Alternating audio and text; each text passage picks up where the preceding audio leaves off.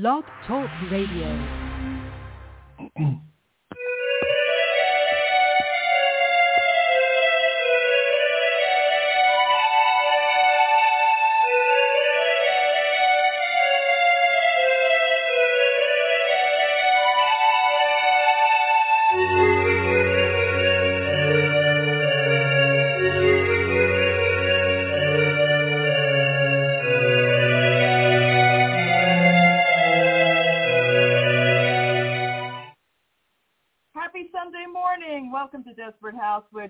I'm Raina Starsa. You don't have to be. Desperate House Witches is not a G, PG, or even an R-rated show. So if bad language, bodily function, dirty talk of any kind might upset you, this may not be the show for you. Desperate House Witches is brought to you by the amazingly wicked one herself, the incredible Dorothy Morrison. Check out www.wickedwitchstudios.com for all of your witching needs. And I will have an announcement very soon about the 2023 Home Blessing Ornaments. I am not allowed to let the date go yet, but it will be soon, I promise you. So check out www.wickedwitchstudios.com. One other note before I bring on my guests. Thank you to everyone who went out there and voted. Thank you for giving the Democrats the Senate. Again, uh, we need to secure that last uh, from Raphael Warnock. Please, please, please, Georgia, come through, come through. Um, still don't know what's happening in the House, but that is a developing story as well. All right, enough of me. With me for the next two hours, or however long he doesn't get bored with me, my amazing, amazing guest, the urban shaman himself, Elhoim Leafar. Elo, how are you, my friend? Hello, great. How are you doing? Tell me everything about you. How are you doing? Oh, just great to hear your voice. So happy to hear from you. So what has been going on in your life? You said it's a very cold day today. Um, are you snuggled up with your honey or what are your plans for this Sunday after we get off the phone? I'm just crafting some candles. I'm doing some incense. I'm doing incense for you. Hmm. Um, Yeah. Um, just that. My, my, my plan for today is you. You are my plan. I am you are your my plan. priority All right. today. Yeah. That's awesome. I really appreciate it. So, you know, we were talking a little bit earlier about some, you know, I, I watch you post. I'm, I'm a huge fan, obviously. Um, Thank you. I appreciate that. you know, and I, I, well, I think you have very important things to say to the community. And I see you constantly calling out anger and jealousy and gatekeepers and bitterness. You you never name names. You're very respectful even when you're going after people who are not being respectful and and that's an that's an art form in itself. My mom teach me well. My mom teach me well. She really did. Great credit to your mom um, because you are what we, what I consider a perfect gentleman, even in less than perfect situations. So I want to know: Are you experiencing? Do you find as you've gotten more popular? Uh, Elo has written many books. He's a great writer. He's a big inspiration online. Uh, if you're not already a fan, I suggest you check out his social media and his website and all of the ways to reach him. Uh, he really is uplifting, and his his um, website is uh, ElhoimLeafar.com, all one word, except for the dot .com, obviously. But you can see all the books he's written, and he's, you know, he's inspirational. He has a this is who I am, this is what I'm putting out there, and you can take it or you can leave it. But are you finding as you become better known that you get even more negativity thrown at you? What is your experience as, as like since the last the last time we spoke? It's been what a year or so. Um, what have you been experiencing? Yeah. Yeah. Uh, I don't know if we can define it like popularity. I think it's more like a connection. I think that many people out there feels overwhelmed with social media, uh, with sure. the community, uh, and just because social media is a very superficial aspect of the community, and when you see the community, uh, we talk about the community over and over, but when people go and have the opportunity to be part of the community, which is exactly the aspect of our community, people just see events, uh, mm-hmm. more events, and if you are not part of the events, you are not part of the cool people. Uh, and you know, it feels entirely like an entitled group of people like you need to pay for the events, you need to be part of the event, you need to hmm. assist mm. to the event. Or if not, you are not part of the community. So this creates some kind of of mischief in the air for, for the people who is new on this.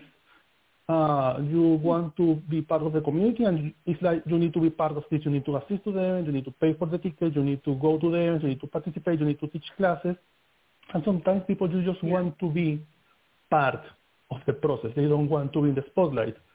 And I think that we sell too much superficiality in social media. You know, uh, every time that we try to do a post, one of the things that I try to always do is do this thing that I use no filters. I try to don't use filters. I try to sh- show you what is in reality happening, how it's looking the light without any superficial filter. People connect with this. They are like, oh, it's someone else out there thinking like me, someone with who I can identify that you don't need to be perfect, you don't need to try to be perfect, you mm-hmm. don't need to try to convince everybody that you are a good person, you don't need to try anything, you just need to be yourself and come here and, you know, embrace the, the crowd, be part of the, of the group, you know, because when you just focus, uh, we always use the word community when we refer to events, to the people who make events, but we forget the people, the uh, the, the, common people who are not authors, the common people who are not bloggers, the common people who are not uh, uh, bestsellers, the common people who are not event organizers, the person who go to the mm-hmm. event and buy stuff, the person who consume your podcast, the person who consume your books, the person who buy the candles in the store, the, the common person who really is living witchcraft. Uh, the authors will take, and I say this always we take all the spotlight because you know the word author is like oh it's embellished. Every time that you say you're an author everybody's like oh he's an author. He wrote books. But I always say this uh, podcasters and uh, store owners they know much more on witchcraft than the author because the author passed six months nine months just sitting down writing a book without the opportunity to really put in practice some things. You are writing down for nine months what you have been learning for the past nine months. But while you are writing, these people is doing witchcraft every day. They know much more than us. And they don't take the spotlight. They don't take the attention. They don't take the fame. Nobody is going behind the podcasters. Nobody is going behind to know who is the owner store, which is the name of the owner store. But the owner store have 20 or 30 years of expertise. Mhm. Mhm. Yeah. So well, I, mean, I think I that what I think that what I find is that people have the opportunity to connect because they see, oh, is someone here that, you know, make me feel like I'm really being part of the crowd. Like, uh, I remember in an, in an interview that made some people uncomfortable, I was saying, you know, if you want to practice money magic, practice. If you want to buy my book, buy it. If you don't want to buy the book, don't buy it. But practice, put in practice your things, and don't do it for convince others. Don't do it for the picture on Instagram. Do it for yourself. Right. Well, yes, of course, you have to do it for yourself, but by the same token, the and and here's the thing that I love about the way you write. You write for everybody. You make it accessible for everybody. You don't tell people that yours is the only way, and that's a wonderful thing. And I I think it's so important when you call people out for being disingenuous and just trying to take advantage of other people. Witchcraft, you know, people, well, here's the thing. People who write deserve to be paid for their writing. People who yeah. create specific content, anybody who wants to be paid, I have no problem with that. Um, but it's a, it should be a choice completely made by how the individual feels, not because of a sense of guilt or a sense of being forced into it or being told, well, if you don't buy this course or if you don't buy this book, you're less than. I mean, I understand, I totally understand yeah. what you're saying as far as, you know, all of that goes. Nobody has the right to tell anyone what a real witch is or is not because you're not living their life. And I have a lot of problems exactly. with people who who do that whole gatekeeping. If it's not, you know, I get a lot of shit from my own community. Being Gardnerian, you know, I'm called any number of names because I don't practice the way we were taught back in the 70s where we didn't have people be accepted all kinds of people need to be accepted everywhere for all all of the things that we ever do and when you start excluding people you're you're only really hurting yourself because you are excluding yeah. other ideas other ways of doing things so, I mean, I have no problem with people who want to be paid for their content. It's the reaction that some people have when you refuse to pay for their content. You know, it's like any class you want to take. If I go to a college class, I have to pay for that. Anyone is deserving of payment for their expertise, of course. But in this particular case, being witchcraft or being spirituality, you have the choice. You're not less of a spiritualist because you didn't take this course or read this book. This is something yeah. that comes from within. Now, you know, yes, the word community, I, I sometimes I have problems with the word community because community means different things to different people. Are we talking about a pagan community at large? Are we talking about a witchcraft community? Are we talking about, um, you know, a gay community? Are we talking about a yeah. non-gendered community? There's so many different communities. I love the idea that we can include everybody in our sense of community. But some people just don't feel part of it. Some people don't want to be part of it. And I see, exactly. you know, I see you protecting people through your ideas and your posts of don't listen to the noise. Don't listen to the anger, the jealousy. Don't listen to people who want to take your freedom because they don't have any themselves. And all a lot of these cages seem to be built by people themselves. If anyone's really trapping them, it's that they are feeling overwhelmed by certain forces outside of themselves that tell them they're doing wrong or turning their nose up at them. And I see a lot of this too. And I just, I'm so grateful that you're constantly out there saying, you don't have to listen to this bullshit. You don't have to buy this nonsense from, from anybody telling you that you can't be exactly whatever you want to be. And I love that about you. Thank you. Uh, this is the thing. Uh, community should be a crowd of people following an idea or a concept, and maybe you can have a leader who mm-hmm. represents this idea or this concept, and if you feel that this is the right leader, you follow the leader because you know the leader is empowering you in the right way. The thing with pagan witch communities is uh, the, the, the problem, like always, is in the moment that you throw the money over the table. The community starts to divide. When you have a whole community, you know, uh, we go to meet in the park and we go to craft some things. Everybody brings something. Everybody brings your candles, your incense. This is for free. We go to meet in there. We go to craft something. This is my community. We do this, and no, it's not money involved. Everybody's participating, and it's something very cool. Some people come, some people prefer to not. In the moment that you say everybody can come, everybody is welcome, but you need to pay for this. Well, not everybody is welcome because not everybody have, you know, the, the, the capacity, the monetary capacity in this moment, especially right now in this year, to assist to your event. Uh, in the moment that you are doing an event, um, people who is blind or have some kind of physical disadvantage can't assist for one or two reasons. They are not being welcome. So mm-hmm. the, the speech of you are welcome really is a really empty speech uh, because not everyone is welcome. Who is being welcome is the person who has the time off, the person who is entitled to ask for a day off in their job, and not everybody has that opportunity. The person who has the money to spend 100, 200, 300 dollars in an event for a whole weekend, that no, it's not everybody precisely. And the person who is, you know, in her, their all capacities. If you are not blind, if you're not a, a muted person, you can go to them, but not everybody is welcome. And this money involved, when you put money involved in formula, people start fighting because it's something natural.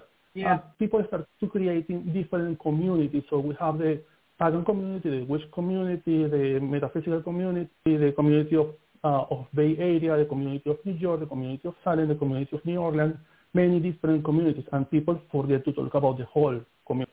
Convenient for the whole community. Everybody is, oh, you know, I do this for the community, but you are doing it for the whole community, for the benefit of everybody, or for the benefit of your community, or just for the benefit of your pocket. You need to be a little more specific. Because if you want, if you want to be paid for your work, it's okay, do it. It's your work. I'm presenting this event. Everybody who have mm-hmm. the money to participate and the time to participate, you are welcome to come here to the event. But you are not doing the event for the community, except if you are doing the event and giving back the money to the community in some way. You are not doing it because you are being paid for your classes. You are not doing, you are not giving anything for free, so it's not the community. It's your crowd, it's your pocket, it's, uh, and we throw the word community everywhere. And when we you do. do that, and people and people is coming out the, from the broom closet, and they are trying to be part. Oh, I want to be a witch. I want to be a Wiccan. I want to be part. I want to be part of this. And the same, the first thing that you say to them is, you need to buy these books. You need to come to these classes. You need to pay for this. You need to buy everything in that store, which is a friend of mine. You need to come to this event to be part of the community so I can present you with other people. The shift and the mind of the people are shifting like, oh, what you are telling me is that to be part of this community is an inversion. You know, I'm buying Herbalife. You know, I'm buying something, so I'm part of the community. That is what you are saying to people. You need to buy something to be part of the community, and that is very incorrect. That is very wrong. That should be because the community should be for free. It should be for everybody. The witchcraft community has been historically uh, linked to minorities, to persons who have been persecuted. We always read in the books on witchcraft, literally always. The witches were born because they were women who were very wise. The women were smarter than, than men. They were, you know, during the plague, during the black fever, when the rats were throwing the fever everywhere, the women were very wise and they were with a broom cleaning the house because they know that the rats are transmitting some kind of illness to other people, something that men can't understand. They just say, oh, she's wise or she's a witch. We go to burn the witch. The witch, the woman was the minority. They were the victim. Mm-hmm. And now you have a whole community that is not trying to empower women, it's just trying to make money based on these old stories about how women were born.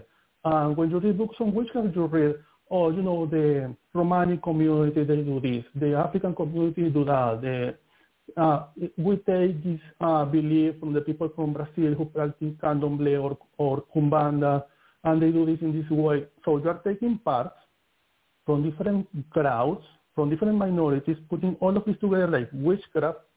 And when these people come back to trying to be part, you say, no, you can't be part of this. Because you are a woman, mm. because you are a black person, because you are a Romani person, because you are a trans person. Well, historically, you have been taking parts from these people, and now you are not letting them come to be part of the community that you create based on their own beliefs. Specific, especially when we talk about women, that is something that really frustrates me because everything that I know in life, especially about witchcraft, about the craft, comes from women because I have a lot of sisters and all of them practice witchcraft and brujeria and magic and divination. And I learn everything that I know uh-huh. from them. I learn everything that I know from my grandma, from my mother. No was any man involved in my life teaching me witchcraft. So when I come here and I see that all the whole community goes around just mm. men that for me is a complicated idea because I come from a different country where women are really empowered. You, you know, we have this archetype uh, that is some kind of joke, but it's real that Latin women are stronger than men. We always have jokes about it. In the TV shows, you see how Latin women are represented. Uh, if you don't do something, she go to yeah. punch you in the face because the Latin community is always trying to empower women and black people. So when I traveled here to the USA, the first years I don't that because obviously I was busy with other things. But now I am more open-minded, I'm like, okay, I'm not liking this really because the whole fame and attention of the community goes directly to the man, to the crowd of men, to the gay men. But where is the woman in the community? Because everything in the community comes from women. I mean, every one of us born from a woman. And also that all the whole concept of the witchcraft, all of these uh, pictures and stories about women uh, dancing with the devil in the Sabbath, about women being born uh, in, a, in, a uh, in a pole uh, in front of, of in front of whole Salem, about the black woman uh, being tortured in New Orleans, about the woman escaping from Romania in boats to come to USA to to, to teach witchcraft to to their family. All of this is about women, but we give all of these stories about men. So we create events about uh, empowering women, but the main, the event is leader for a man. Uh, books on witchcraft, but writers for men. It's everything about manpower, and it's that is disempowering at the same time because you don't see the attention going in some ways. You just see the same monarchy archetype, stereotypical, misogynistic, everything is about men. They just take the whole concept of Catholicism and they just change the face. Oh, we have here a god, we have the Virgin Mary, so you just say that is the goddess, you just say that this is the the the god, and we venerate it in the same way. So we put woman away of her power and we continue giving all the attention to the man when you have a whole crowd of women around who can do things for themselves. And, and it's very complicated for me when I see that because when I see this kind of things happening in the community, how women are not are totally being ignored, they are totally being uh, dismissed, they are not being empowered, they are not being supported. When I see this, I just imagine this could be my sister, this could be my nephew. Yeah. And this is very complicated for me because, you know, women has lost everything in every war. And women has, people have taken so much from them all the time, so much from you all the time. I mean, for many years, women don't have the right to vote. And now that have the, the right to vote, it's very complicated. Every time that a woman goes to uh, to be part of the system, to be part of a, a political position, is oh, but you know, she's a woman. This will be difficult for her. Why this need to be difficult for her? And witchcraft is a same representation of this because witchcraft is political, and you see witchcraft continue being empowered just by men. Every time that you look for a list of booksellers or bestsellers authors in the community, all of them are men. You just will find one or two women, probably one who is a black woman. Everybody else is a white man, and that is very complicated. I'm not saying that they are doing a bad job. I'm not saying that. I'm just saying that we are right. not supporting women in the same way that we support men. Every time that a man publishes a book, everybody is behind them. The publisher, the companies, the advertiser, and the publicists, the, the stores, everybody promoting. When a woman uh, put out a book and sells 1,000 copies, oh, you know, so so nice. She said 1,000 copies. We are being so supportive with her, and they continue supporting the man. That is frustrating. Wow, I didn't even think about that. That's yeah. This is why I love you because you look at everyone and you consider how everyone is doing, not just from for yourself, but you look at the entire world and you see how everyone is being treated. You know, it, it doesn't occur to me except in the sense that shit always runs downhill. And you know, if women are not get well, I mean it's true. If women aren't getting their due, then people of color aren't getting their due, and so on and so forth. And people who are trans aren't getting their due, and people who are non-gendered aren't getting their due. I mean, it's it's a constant uphill battle for everyone to try to, you know, have a successful life. Not necessarily yeah. be the most popular because I think people have weird ideas about what success means. You know, I exactly. I have a little I have a little radio show. I have a day job. I have a family. You know, am I the most popular in any of these fields? No. Do I care about that? No. Am I able to take care of life and have a somewhat comfortable life? Yes. That to me is successful if I can wake up in the morning yep. and know that I didn't hurt anybody intentionally and I'm doing the best job I can to help do my day job and do this show to help people get, you know, have their words get out there, you know, for people to experience you. You know, just because I've been watching you for years now doesn't mean the rest of the world has, but they should because you're a person, to me, you're a person of great value. So this is why I was so happy that you were willing to come back on and hang out with me because, you know, I think I have lots of respect for you, and I think you're a very respectful and wonderful person, as you have obviously just proven with everything you've just said. But it's true. You know, how do we be more supportive? I mean, again, I don't begrudge anybody to make a living from their books or their classes. That is fine. But where do That's we okay. create That's a space? Right. But where do we create a space where everyone is welcome? Where do we create a space that everyone of color, everyone of every gender and non-gender, everyone LGBTQ plus plus is welcome all together at the same time, or are there different subsets of each group that are going to start fighting with each other instead of all of us trying to get on some sort of a same page? Now, I know that's difficult because, listen, I'm white. I'm privileged. That I was born that. You know what I mean? So I already have inherent things that were given to me that were not given to you. Period. And I recognize that. Is it fair? But no. you continue bullshit. being a woman. But you continue being a woman. So, so, so you are entitled, but you know that not all society accept your position or your work, or not society support you like they would support others. Well, that's true, but I don't expect them to, and I don't. But it's not necessary to my peace of mind and happiness in that regard. Now, if that was being used against me in my place of business to treat me less than or otherwise hurt me, and I'm not saying this hasn't happened, but what I'm saying is I choose to put that aside and continue to do the best I can. I still consider my life really good. I've, you know, I have friends who don't do as well as I do because they've not had the opportunities I've had. And a lot of that is white privilege. I'm sorry, that's just a fact. It, I know that there are fewer things afforded to me because I'm female, but I still have a lot of privilege just by virtue of my skin color. Yeah. It's a fact. It's just a fact. It's not fair.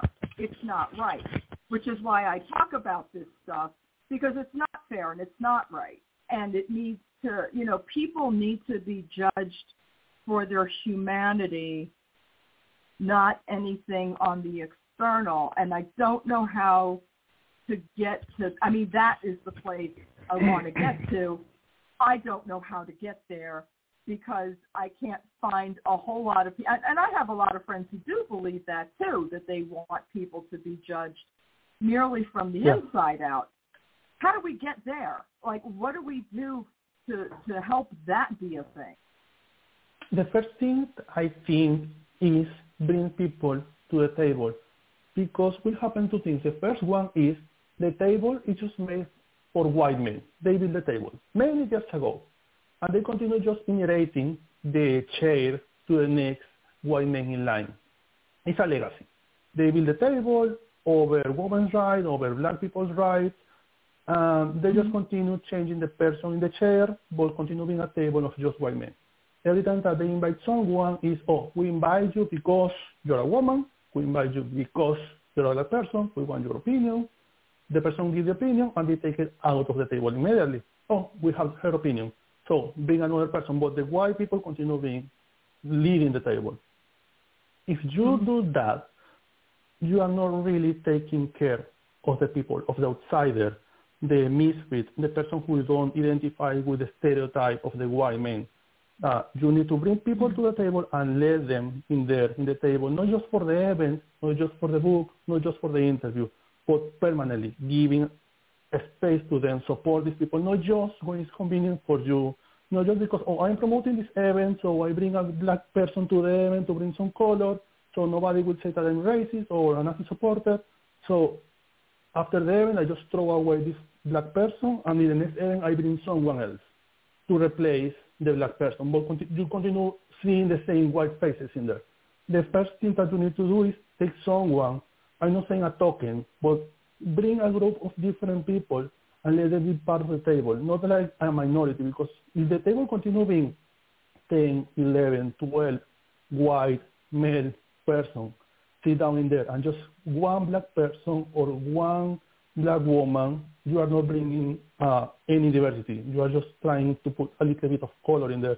And it's just one opinion. You need more. You need to bring a lot of people to the table and let them have the space to talk. The second thing that will happen is if you don't bring people to the table, and this has happened many times in history, they will build their own table outside of you, very away of you. And when you see the table just made for black people and women, and you like a white entitled man, you are not part of the table, you will see, oh, well, they are discriminating. They are keeping me away. They don't like me there. They don't want me there.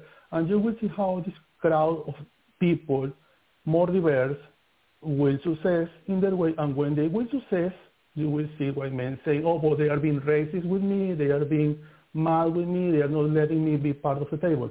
So you just, you can't just wait. This happens. You need to move faster. You need to move forward. You need to go away. You need to go ahead. And before this happens, before all of this crowd of people make some kind of coup here and trying to take away my power, let me be uh, an alliance with them. Let me be the ally. Let me bring them to the table. Let me put some more chairs. If I if I know that my table have eight chairs for four white persons, let me bring or a bigger table for more people, or let me replace four of these persons because I need to have diversity, equality here. It's not diversity if you go to an event and you see that they have 12 presenters, nine uh, white men, two white women, one mm-hmm. person of color. That's not diversity in any aspect. That's not diversity. That is not empowering. It's all the contrary. It's disempowering. You need to create areas where you see that everybody is equal. You need to have the uh, women, you need to have men, you need to have people who don't identify with any or each other, who are gender neutral. You need to bring black people, you need to bring Romani people, you need to bring Asian people, not just based on the numbers, not just based on this person have 100,000 followers, this person has 200,000 followers, not based on that, based on who identifies better with the people, because everyone can buy followers. That's, that's a truth right now. So you need to look for people who is really practicing empowering others, trying to be um, part of the crowd, trying to be the leader. Oh, this person, you know, he just have 200 followers, but I like his message. He's real. He's honest. Let me bring this person to the table because I don't need more influencers. I need real people with with who yeah. other real people will identify. So let me try to create a bigger table where everybody feels comfortable, where everybody have a space, where everybody have the continued right to continue giving opinions, not feel like a minority. Because if you sit down at a table, and this happens to me many times, being an immigrant, when you sit down at a table and you see that everybody else in the table is a white person, you know that your opinion will be dismissed. They will, they will ask, oh, which is your opinion on this? And when you give your opinion, everybody else around if they want to support you, everybody will support you. If one of them don't want to support you, everybody else will support them, that person, because that person is part of their crowd. They are white. You are the minority. Mm-hmm. So they will be all against your opinion. You need to have the same amount of people in the table to bring diversity. If you see that your event is white woman, three white men, and just one person of color, that's no diversity. You need to bring more people, more diverse, more color, uh, people who is gender neutral, not one time a year, but every year. People who is black, not one time a year, but every year. Because black people continue being black people after and before your event. And that's very important mm-hmm. because people, when they see these events, when they see the, the, the promotional post, is always, you know, the crowd of white people from one place or from one or from another, from Salem, from New Orleans, from LA, from New York, and many people don't identify. And if you continue committing the same mistake over and over, in any moment you will see that you will be alone with your crowd in your whole table, and you will see a bigger table next to you with more people, more diverse people, and they will not invite you. So you don't want to go away and in success on this, you need to bring them before they smart you and they do their own events. And that will happen very soon. So it's very important that you bring them and feel supportive because if they don't feel supported, they will come after you and this will be, you know, another Viva la Revolución. You don't want that. Mm-hmm. Well, I mean, what you're saying is the difference between being inclusive and tokenism. It's not enough to just have, you know, a couple of diverse voices. It, you've got to really embrace and include other people for there to be true yeah. diversity. And I think, you know, part of the well, here's the thing: the enemy of white people is other white people. I don't think people understand yeah. that. I think white people are so afraid of, and you know, and it's not just white men anymore. It's I'm there's white women too that do this. I will tell you that you know Roe v. Wade being overturned was not done a hundred percent alone by white men. White women That's were true. in there doing That's that true. too. So I mean, we have to remember that you know a lot of the time our enemy is looking us in the mirror you know, because yeah. we're not paying attention to the rest of the world. And any group that tries to stand by itself eventually fails because yep. everything dies out and changes. This is the progression. For me, this is my spirituality. Anything that doesn't grow and change dies. Period. Doesn't exactly. matter what the group is. You cannot stay with your own little group because as big as your group might be today, listen, the demographics prove it. You know, thank the yeah. gods. We have people who love each other no matter what their gender or color or any kind of background is. Finally, we are breaking that wall that is a monolith to being purely white. That is not sustainable. It is not yeah. a sustainable thing. Any race keeping a quote unquote purity, ha- people need to integrate. It's we're supposed to melt together. We're supposed to bring beautiful cultures of all kinds and all colors together. You know, it's it's finally become a thing where you can turn on the TV and watch people of color and white people being married. You can see transgender people finally being recognized in public. And oh my God, when it first yeah. happened, people lost their shit.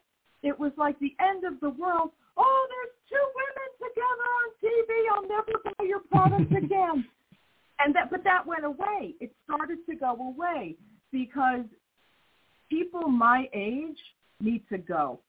My generation, I am hopeful, I am hopeful, is the last dummy white generation. I can only hope because these are the folks, uh, folks my age and older, I have a lot of problems with, which is why I don't have a lot of people in my life my age because they are so stuck in the bullshit that their parents taught them, the quote unquote other.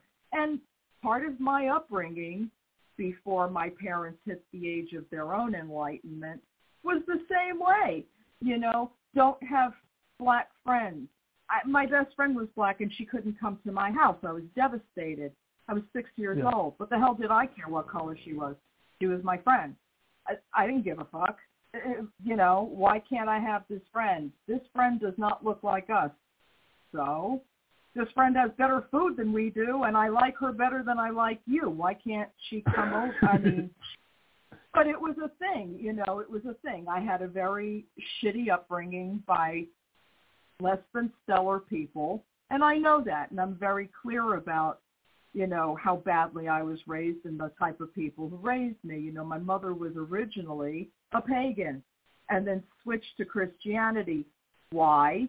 Because of my father so here you have another situation where a woman has been changed completely by the influence of a white man without enough backbone to say no. And I have, because of that horrible example that I had growing up, is why I turned out like this, where I just can't stand. There's no rationale behind that thought. And I had said that to my father once, and I almost had my head knocked off my shoulders because, not even so much because I, I of what I said, but the fact that I dared to question him. And I see this level of patriarchy carry itself out throughout my entire life, which is why I love that you are saying, you know, well, what does community actually mean? That's a really good fucking question. And it gives me a different perspective on the word in a really big way. Because I have this la-di-da attitude or at least I did, that we could all be together and get along and share common interests because there has to be something common somewhere. We're all human, you know. Your spirituality is different from mine, but I can learn from that. And that's the beauty of meeting people that don't look like you. They have other ideas about everything. And our ideas, white people, have not always been that great. Okay? Take another look around and see the state of um, our government. Take a look at yeah. what we created, which was Donald Trump. Are we proud of this? I don't think so. I don't think we're proud of this. Um, we got to do better. We've got to do better yeah. for everybody, not just for ourselves. This is what happens when you give people the idea that white is right. That's the whole premise of Donald Trump, to me, in a nutshell. This is a man who foments hate, who encourages everyone's worst instincts, who always talks about the other, quote unquote, those, uh, what did he say? He said that certain, certain aspects of Latino culture were, were terrible people and dangerous and, you know, he said terrible racist things, terrible sexist yeah. things. And this guy was made president of this country. What does this tell uh, you about the? Okay, look at okay. So I mean, look what he did his fucking first day in office, where people couldn't come home to the country that they live in, this country, because they were from another country. Okay, what one of the countries that he determined was a quote unquote shithole. Are you kidding me with this? So I, you know, I have to caution people who look like me be really fucking careful because the decisions we've made have not been fucking stellar. Don't be so fucking proud of your whiteness. It's not all that in a bag of chips, believe me. Um, there's a whole other world out there. And I'm just, I mean, my, my friends understand me, but anybody who's not, who ne- doesn't necessarily listen to this show, I want to encourage you to understand that if you think you're superior because of this, that, and the other thing. You're not. Got to tell you, I'm not. You're not. We ain't. Because we made a fucking mess. And I will tell you, even liberals, even liberals who were like, we can't let Trump get in. Trump will never get in. They're the reason Trump got in, a lot of them, because they didn't do the right yeah. thing at the polls. They they didn't get Bernie, who they really wanted. So they were like, fuck it, I'm going to vote third party. And they did. And then Trump got in because they were not willing to put their own personal feeling. This is the kind of the theme, it's selfishness. When you don't put your feelings aside for the greater good, it's a prime example of you showing that you don't care about everyone's rights. You care about yourself. You care about yourself. And I had such a problem with people that I'm no longer associating with because of that single fact. Because they didn't get what they wanted, they shat on everyone else. Listen, I was hugely into Bernie. I thought Bernie was, sure, Bernie would be great. Bernie has all these ideas, but he didn't win. And if you're not going to win, you can't just run and, and cry your eyes out and think, I didn't get what I want and stamp your feet like a child. What's going to best serve everybody at this point. Listen, when Roe v. Wade got overturned, I lost my mind. I I'm 61. I'm never going to need an abortion again. It's not about me. It's about what is happening to this country that we have that we are destroying and the people destroying it are are white people. What do you want me to say? It's true. It is just the truth. So just, you know, white folks, be careful. We ain't that smart. There's other people to listen to in this world. I say this a lot. They're probably sick of it. But it's true, is it not? You know, don't you think when you bring other people in and you listen to other ideas that maybe there's a chance for growth? Yes. Not, not just I grow. You, ha- I'm sorry. you have people I, I with on. a different experience, with a yes, different background, with a different concept, and you have the opportunity not to just grow in one direction. You have the opportunity to grow in all directions at the same time, like a tree. But they just are watching, looking to grow in one direction, and that's wrong because you know you are just growing. Um, sorry, you are just growing in one direction. You're just growing to the right or just to the left when you bring other people with other backgrounds, you have the opportunity to grow in all the directions at the same time. That is bigger, that is smarter. Yeah. I mean, again, the old ideas, old ideas about anything have to change as as as the world changes. You know, it's kind of like when I do the laundry. I don't use use a scrub board anymore right? I don't use my knuckles on a steel board anymore. I have a washing machine. Things have changed. You have new yeah. ideas that bring progress, but only new ideas bring progress. If you keep doing the same thing over and over again, that's not progress, especially yeah. when it's not working. So, you know, how we treat people that are not like us says a lot about who we are. And we're all going to make mistakes, but we all have to try. And I don't see enough people yeah. trying. That's that you know the whole thing about you know Trump getting elected really frightened me. I knew there was racism. I knew there was still yeah. hatred out there, but I didn't. I will be honest with you. I didn't realize how bad off we were. I really didn't. It's not that I thought having a black president cured everything. Of course not. But I didn't realize how many people were still out there with such a level of hatred. I I I, yeah. I thought we were growing up, uh, and and we weren't, and we're still not. And I find that devastating. And and I hope, I really hope that that we can get this to stop in my lifetime because it's this work. I I don't know. I don't even like the way things are in the world. It's not good enough. This is horrible. We're going backwards.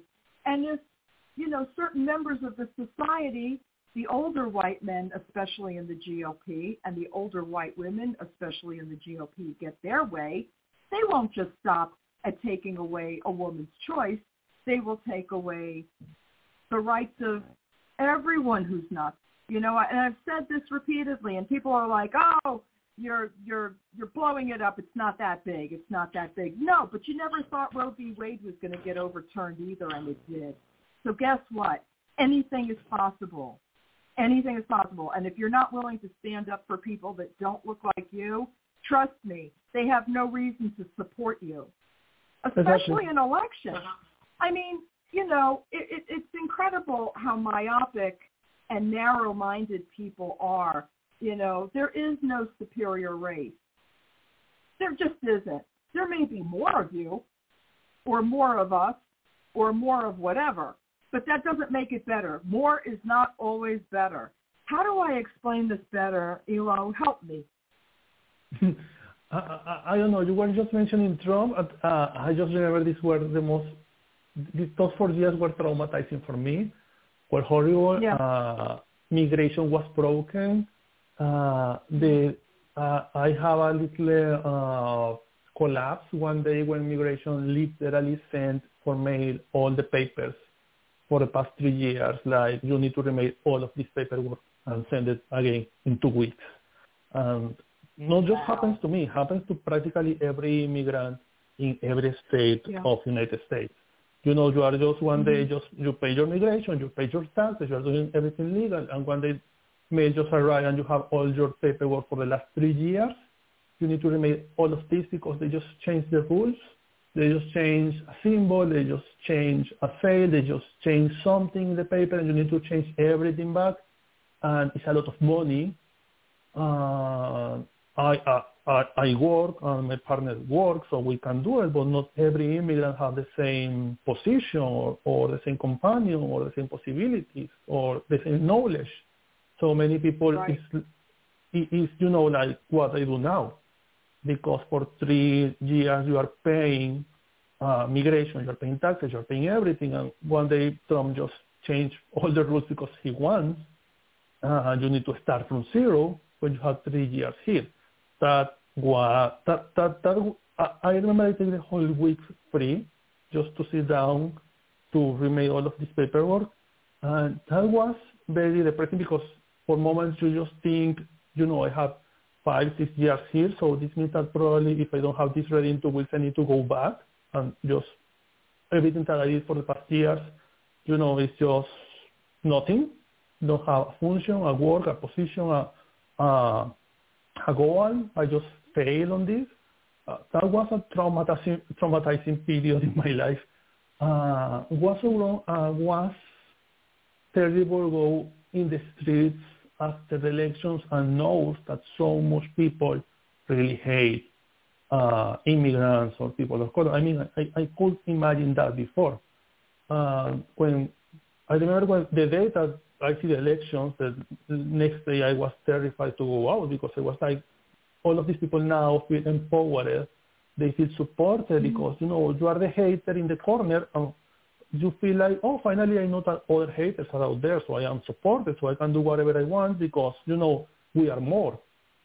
Uh, you're starting to see all the campaigns outside, all the hate in the streets, uh, and was very conflicted for me even for moments we were thinking about left the country. Like we were we were like, okay, this is turning very complicated, sure. and this asking too much money, and this too much paperwork, and we don't have the time for this, and it's very, it's every time more expensive. So maybe it's better just go out. And then uh, resist and we stay. No, was easy. But I'm pretty many people just throw the towel because they can't. Many, many people don't have uh, the resources, the knowledge, the experience, or the money to continue doing this. That was hor- horrifying. Uh, was a really, really sad period for many people, not just for people of color and immigrants. I'm talking about women in general. I'm talking about gender neutral people who don't feel safe in, those, in those moments, trans people who don't feel safe in those moments. I'm talking about even white people who are not haters. They are like, okay, who is surrounding me?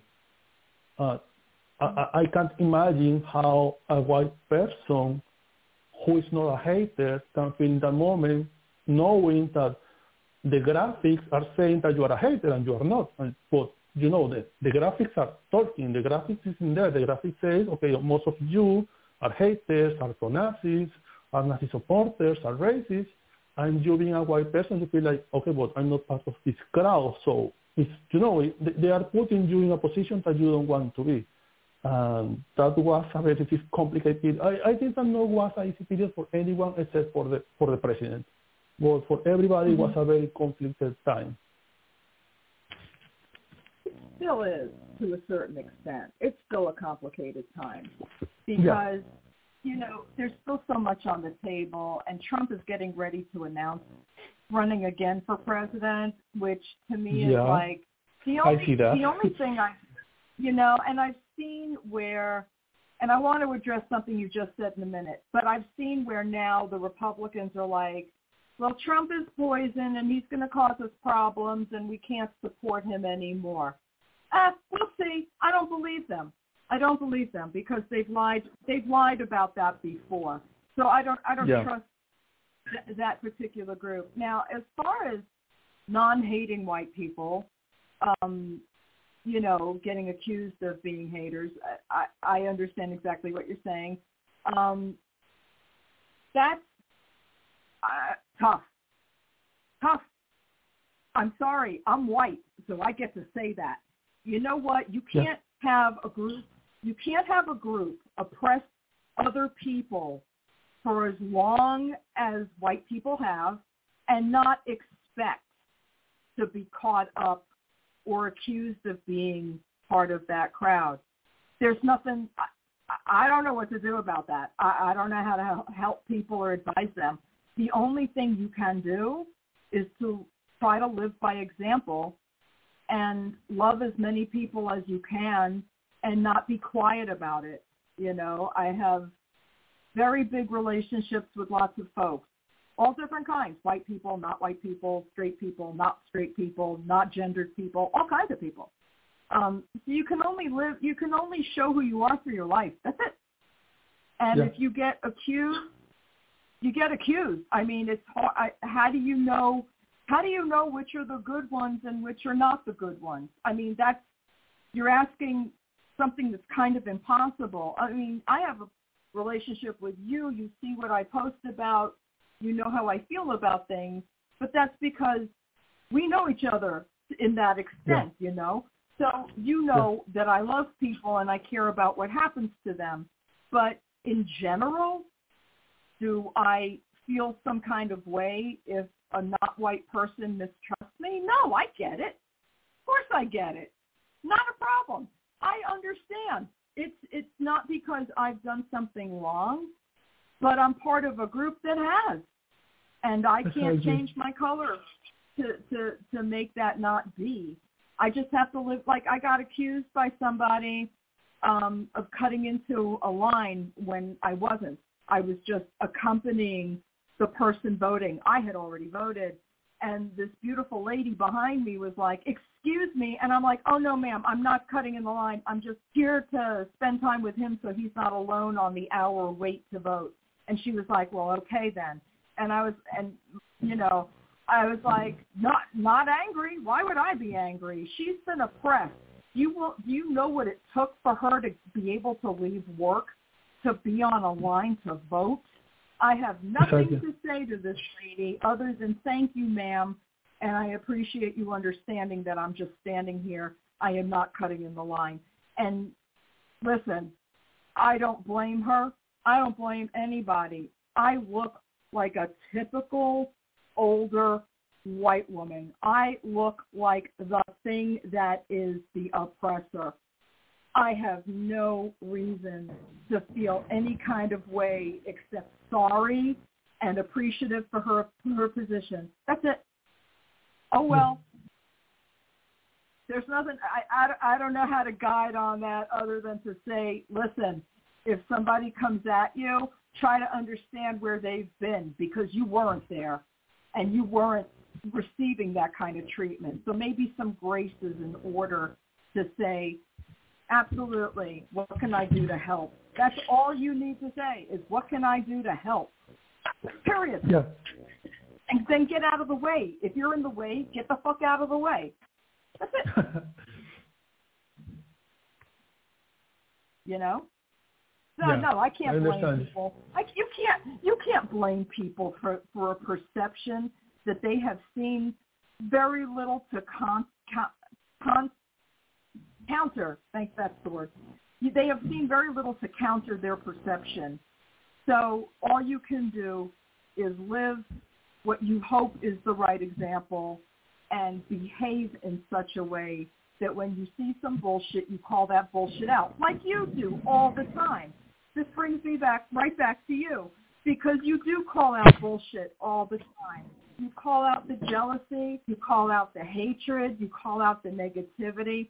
You're constantly giving people uplifting messages to mm-hmm. make to make us all feel better about life, which can be really fucked up and hard. How do you maintain doing that? Because I would love to be able to be as positive? I I personally I, I remember when um when I was uh, younger, my dad always say stop doing that because not everybody have an easy life, and I was thinking, well, we we we don't have an easy life either. That's no reason to be negative all the time. Uh, some people don't like it. I don't care about them. I care about the people right. who feel empowered because the world is enough complicated for everybody, whatever is their position. Everybody has some kind of conflict, some kind of issues, some kind of trauma, some kind of uh, things that they are struggling right now. The most important thing that you can do is being a rebel against the system and being positive and remain optimist is, a, is an act of being a rebel. It's saying, I, I don't go to let the conflict win. I don't go to let the problem win. I'm going, I'm going to remain optimist and I'm going to try to support others even if they don't support me back. Uh, that is a whole act of revelry, or it's an act of rebellion, of saying, you know, the world is dark to, tonight, so I'm going to put a candle. You know, everybody's sad. Let me try to have a smile, uh, to conflict with people around. Uh, it's, mm. it's a thing that I think we need to do because the world is, is we can say it's very nasty in many ways. You see the news or you read comic books or you read a novel or you watch a film every time you have people betraying people, people against people, people fighting with people, people fighting for something, and everybody's very negative uh, about that. It's what uh, the world is expecting to you is that you need to be in a constant conflict. And when you sit down and just trying to be a little smarter and you know, you understand that it's not about me, it's about everybody and everybody's feeling the same than me in this moment, maybe someone else needs this advice in this moment because if I just read the news or I just watch this film or I just read uh, a novel, a book, and I feel so sad about it, probably someone else is saddest in this moment. So probably someone needs that push. So let me try to write something for that person even if I am depressed, if, even if I, if I am sad, uh, because it's, it's not like I am all day with a smile in my face. I, I have my moments too. I am a, I'm an immigrant. Sure. I, I, I know life is very complicated. Uh, I know that I never will see probably again uh, my dad or my mom or my most of my family in the country. In the moment that I take the airplane, I say goodbye. I don't want to see you never again because I am exiled legally from the country. I can go back.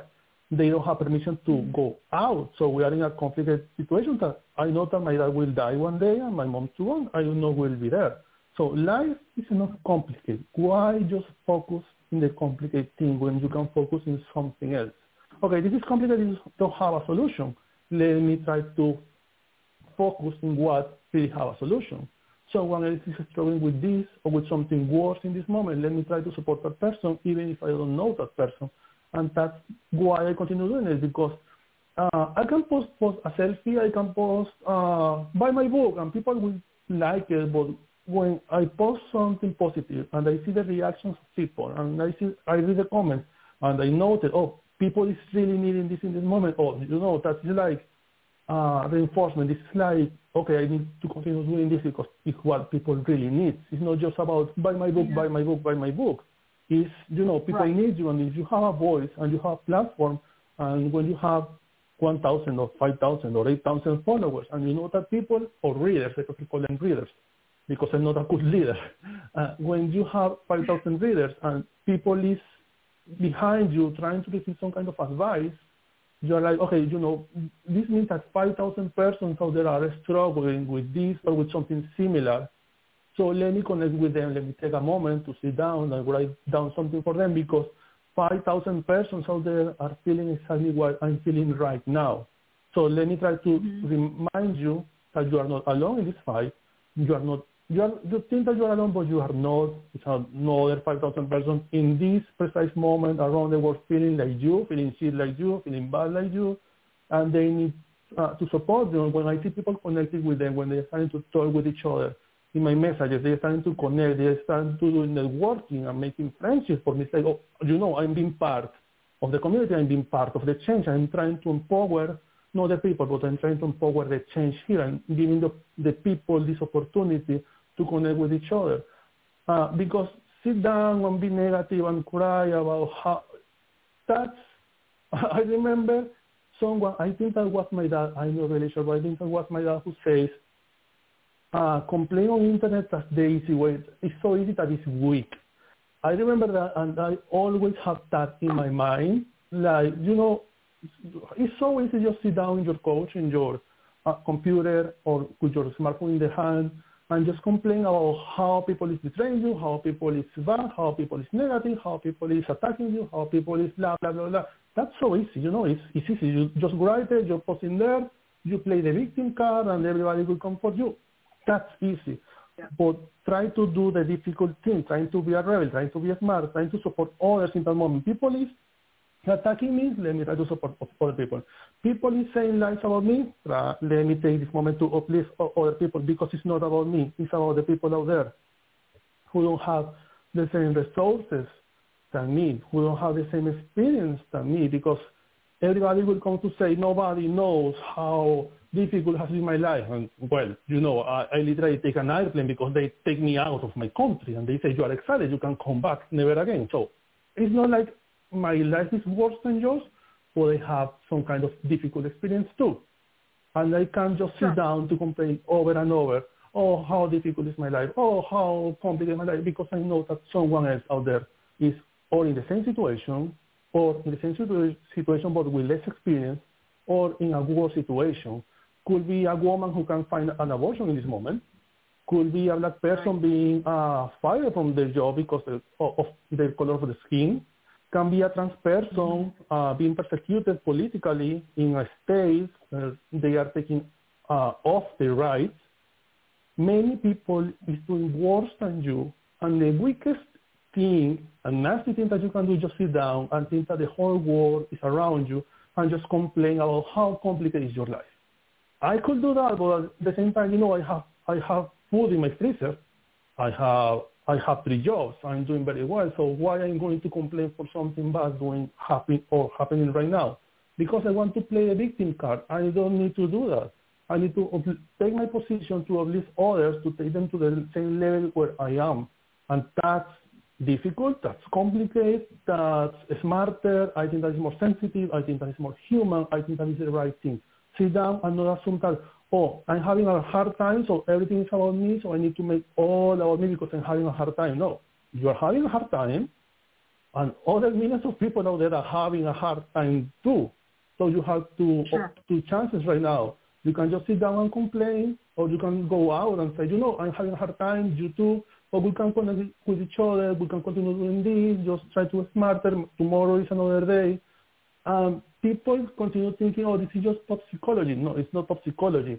It's literally alchemy. In the moment that you write down something and people read it and they connect with the message and they listen to you and they are like, wow, this person really knows what I'm doing right now and they're feeling better with the message. You are literally doing some kind of alchemy in their mind. You are changing their mindset, you know, and they are saying, you know, someone else out there is listening to me, is connecting with me, is feeling me, and these people is empowering me or uplifting me, and they have the opportunity to do to try to do this tomorrow again. It's, I think it's powerful. I think it's more sensitive because complaining is so easy. Like my dad says, it's weakness. You know, you can complain and it's easy. It's, it's, any child can do it. You give a phone to a child take a toy from them and the child will write down in, in Facebook, my dad take my, my toys from me. This is so bad. The world is going wrong. That's easy. It's weak. But you you can say, you know, uh, my dad take all my toys because I know what's doing uh, the homework. Uh, I need to learn responsibility. I know that other 5,000 children out there don't have toys to be taken. So this is not about me, it's about them. Right, right. Well, I wow, yeah, this is why I love you. So you know, I find it interesting that there are people who would be negative with the things you post because those are probably people that need the messages the most.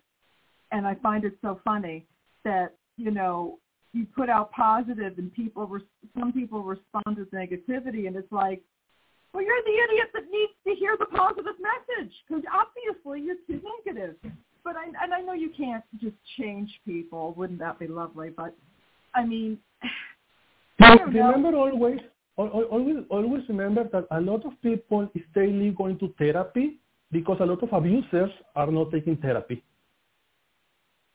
Yeah. Always remember that. Uh, you yeah. see the people see the comments in the post of people reacting very well, very positive. People don't see the DMs. People don't see the direct messages where people call me all kind of things, put me names, uh, trading me with different kind of things. Uh, they throw all kind of insults in there. Oh, you are just a pop psychology card. You are just reading some magazine and stealing something from there. Uh, you are just uh, a shitty person trying to uh, uplifting people and blah blah blah. But that was witchcraft. You are just blah blah blah. And they put all That's kind crazy. of very yeah, uh, you know, but, but it's that. It's the weakness. It's the weakest people don't go in the front, in the line and confront you. They go uh, by direct messages. They go in a in a way that nobody else see them because they like to move in the shadows because they are weak. They are the cowards. So I don't pay attention to them, and I pay attention to the people who go in the front and say things in public. I, you know, some people would give up if you get enough private messages just slamming you. Don't you ever just sometimes feel like, why the fuck am I bothering when I'm getting bullshit for trying to do a nice thing for folks? Every day. Because sometimes Every it gets I, I, I mean, I mean, yesterday I made just to post, and I and I was taking a day off with my, with my husband in the park. We were doing some kind of uh, park day with food and sandwiches and everything. I just posted two things yesterday, uh, and the whole day I received like, I'm not exaggerating, I received like 86 or 85 messages of hate between Twitter and Instagram.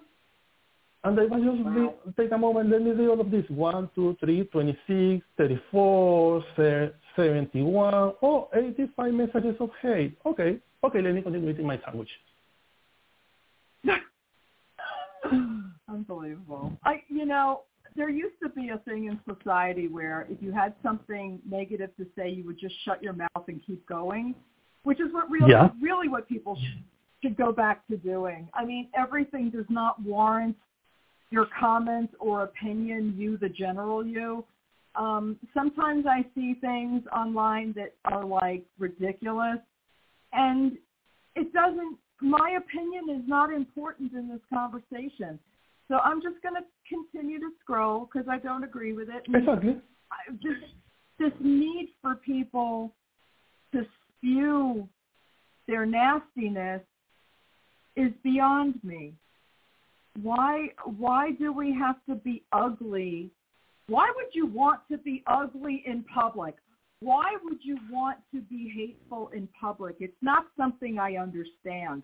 It used to be a situation where if you had negative thoughts about a person or people, you would shut your mouth because you would be too embarrassed to to Yeah. expose that publicly. And people have no shame anymore, and they have no fucking filter, and they just spew their disgusting evilness everywhere. And I just don't understand how that serves even them. Why? Because you told somebody something terrible. Does that really make you feel better? How does that make you feel better? Do you, where is the level of superiority come from from being a hateful person? Because Right? I mean, I mean, it's it's not understandable. It's something that I can't really understand. Yeah, it's something that I can't really understand either. I mean, no, don't don't have any sense. Really, I I I, I, I can't respond because I don't have any sense when people do, do it. It's like, why you need to do this in public? Why you need to be a hater? Why you need to yeah. why you need to be so weak? Because complain is weak, but sit down and have the maturity to assume this is not about me. Let me, maybe I'm just reflecting something. Maybe I'm not understanding well the conversation. That's the difficult part. Do the inner work. That's the difficult part. But people prefer to do the easy part. People prefer just complain and complain about everybody and complain about everyone. Uh, you know, this is a traitor. You know, this is a bad person. You know, this is lies. You know, this person is toxic. And yeah, everybody has some kind of toxicity at certain level because everybody has been traumatized at least one time in their life. Everybody have the Sure. opportunity or the chance to live something traumatic or or lifting at the same time, something good, something bad. And you know, you choose which part of that you want to reflect. You choose with what you want to live. You want to live with the hate or you want to live with the love. You, you want to live a lot of haters out, out there or you want to try to bring, you know, a candle and try to uplift other people in the tunnel. Oh, this is very dark. Let me try to bring a candle and let me try to do some jokes in the way while we are walking. Because in the tunnel, in the end, we have a light. Let me try to bring people there. Or you can just sit down and yeah. complain over and over and over about how hateful is people. You can do that. It's easy, but also it's weak. It's a very weak mo- movement. Hmm. It's interesting that you say weak. I, I, and it is, you know, it, and here's the funny thing about the fact of it being weak. People do it to make themselves feel some kind of a strength. And it's like, how are you deriving, you know, I don't understand. I understand being angry. I understand being angry at people who hurt other people and you could really dig yourself into a hole when you if you drill down on what's quote unquote toxic because you know for me the term toxic positivity is a very it's a very specialized thing i think people overuse it and they don't understand yeah. what toxic positivity is so very briefly my understanding of toxic positivity is when you try to get someone who is having a specific, very serious issue that really doesn't look like it's going to be able to resolve without medical help of some sort, whether it's therapy or medication or something like that. Um, that to me, if you keep telling a person it'll be okay, it'll be okay, and they're not doing any of the steps to get specific help. I think that to me is what toxic positivity exactly. is. Yeah, because we're not me, assuming the problem. Right. Now that's that's one thing. But when you just want to put out positive, when you want maybe somebody's having a bad day. It doesn't everything is not centered around you the person. It's more outward of giving kindness, just simple kindness to the world, which we're yep. all supposed yep. to be doing. And it seems like people have forgotten this, that we're supposed to be putting out uplifting and positivity. I'm shitty at it. I try. I'm I'm usually the person who sits and scrolls and keeps my mouth shut for things I don't agree with, but I probably should put out more positive stuff because to me you're an example and I'm like, wow, I wish I could be like that. Gee, maybe I should try it. Uh, my laziness gets in my way. I admit it really. uh, no, but I'm honest about it because I know who I am. And if you don't figure out, you got to start figuring out who you are at some time. Now, true, I'm 61, and I've only in the last few years been really figuring out who I am and who I want to be. I have ideas of who I want to be, but employing it when you're lazy is not so easy because I'm lazy and I'm tired and I work all the time and I do a day job that I work 10 hours a day and then I do two different shows and I'm exhausted and I'm lucky. Here's the thing. I'm lucky to be tired. I'm lucky to have things to do. I'm so lucky to still have a great day job in spite of the bullshit I put up with. And I'm so lucky to have a podcast and a second podcast that I get to do. So I'm, this is not a complaint. This is me calling out myself on my bullshit. I'm fucking lazy. So that's all that is. But the fact is, is that I could be having a really horrible day and I will see a post from you about people being angry with themselves and taking it out on the people around them. And I saw that post, and it's a while ago because you post a lot, which is great because yeah. it helps me. But it changed the course of the rest of my day. And the, the post, when I saw it, had already been a couple of days old. So it's not like you psychically knew I needed to hear it at whatever moment I needed to hear it. I found it when I found it, and that's when it helped me. And quite honestly, that's all it has to do. That's all it should do for anyone. It's the words of inspiration that keep us going when we feel like we're failing at everything.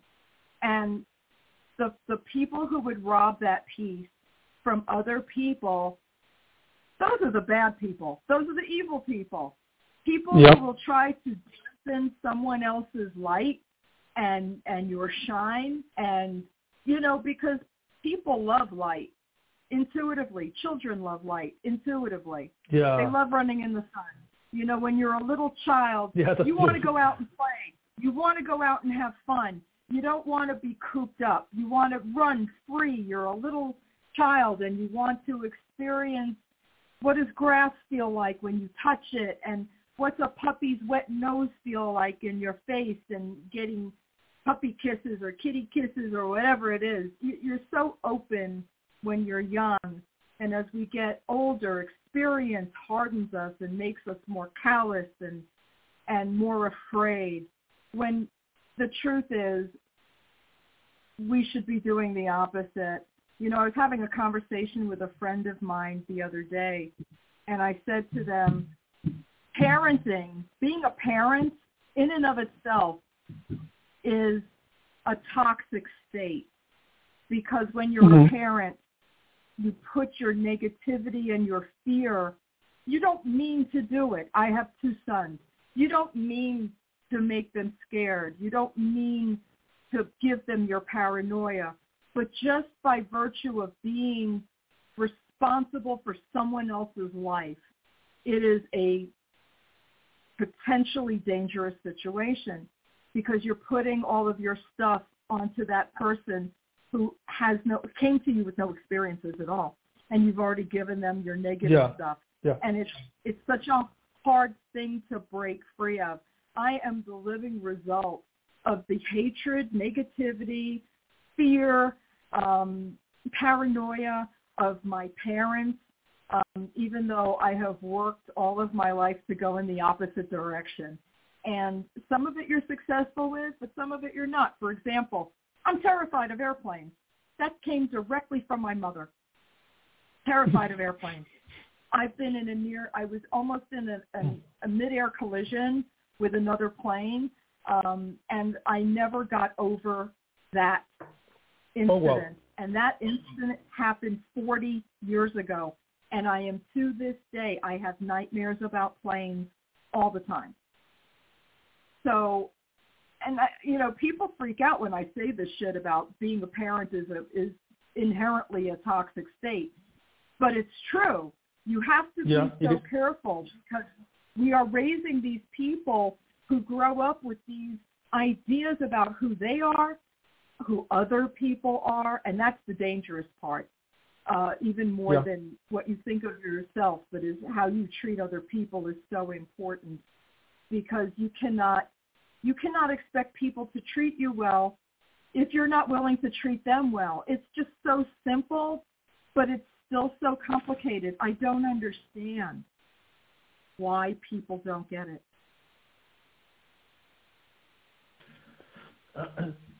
Uh, I, don't know how they ask what is complicated. What uh, one per, um, a person close to mine says that uh, haters usually just love play the victim because in that way they receive attention. So mm-hmm. when they put the hate out there and they start saying that they hate everybody and everybody's hateful and blah blah blah, if people who, has, who have more empathy will try to, you know, oh, this person in my hair, so let me try to go there, and they feel empowered because they are being the victim. That happens a lot of times. Uh, it's a very complicated um, place to be because sometimes people is really having a hard time and you're trying to reach them. Sometimes they are just playing with you. Sometimes they are just trying to, to be the victim in there. They, they are really trying to call your attention. So it's a very um, awkward situation many times where you don't know what to do, especially if you don't know who is each one because it's too much hate out there.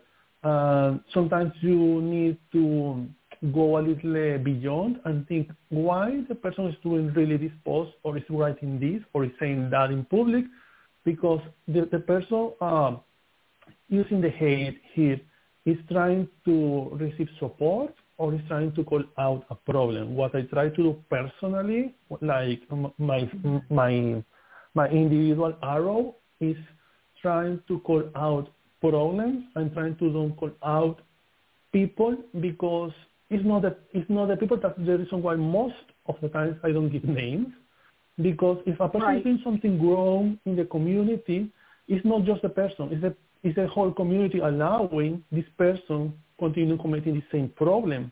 So I'm True. trying to call out not the person, I'm trying to come to call out the problem. Why in the community this continue being allowed? Why in our community we don't have more events organized by women? Why in the community we don't have more women being bestseller authors? Why in our community we don't have more women being celebrated in public while men are being celebrated? Why so much misogynistic attitude in our community? Why so much racism in our community? Why so much transphobia in our community? Because we don't just have uh, troublemakers online, and we don't we don't just have um, complicated authors. We also have complicated publishers who allow this kind of books. We also have complicated platforms allowing this kind of attitude. So I try to pull out the problem. Other people don't try to call out the problem. They just try to, to say, oh, people hate me. I am the victim here. And everybody is hateful. So they are trying to call your attention. That's different. Sure. So what I think that is we need to try to do always is try to go a little beyond. Why this, this person is saying this or is saying that? I mean, is here is really here a problem or is just trying to call attention? Because that happens a lot of times too and we need to try to uh, be smarter, continue having empathy for the person, but at the same time, let me try to check uh, if the person is just trying mm-hmm. to call attention or is just trying to call out the problem. Yeah, you know, I find it hard to know when, and this is my failing. I don't know when someone really just needs a hug or I should be empathetic or just ignore because I what what I try to do is just not get involved in a contest with people because all it does is make everybody upset.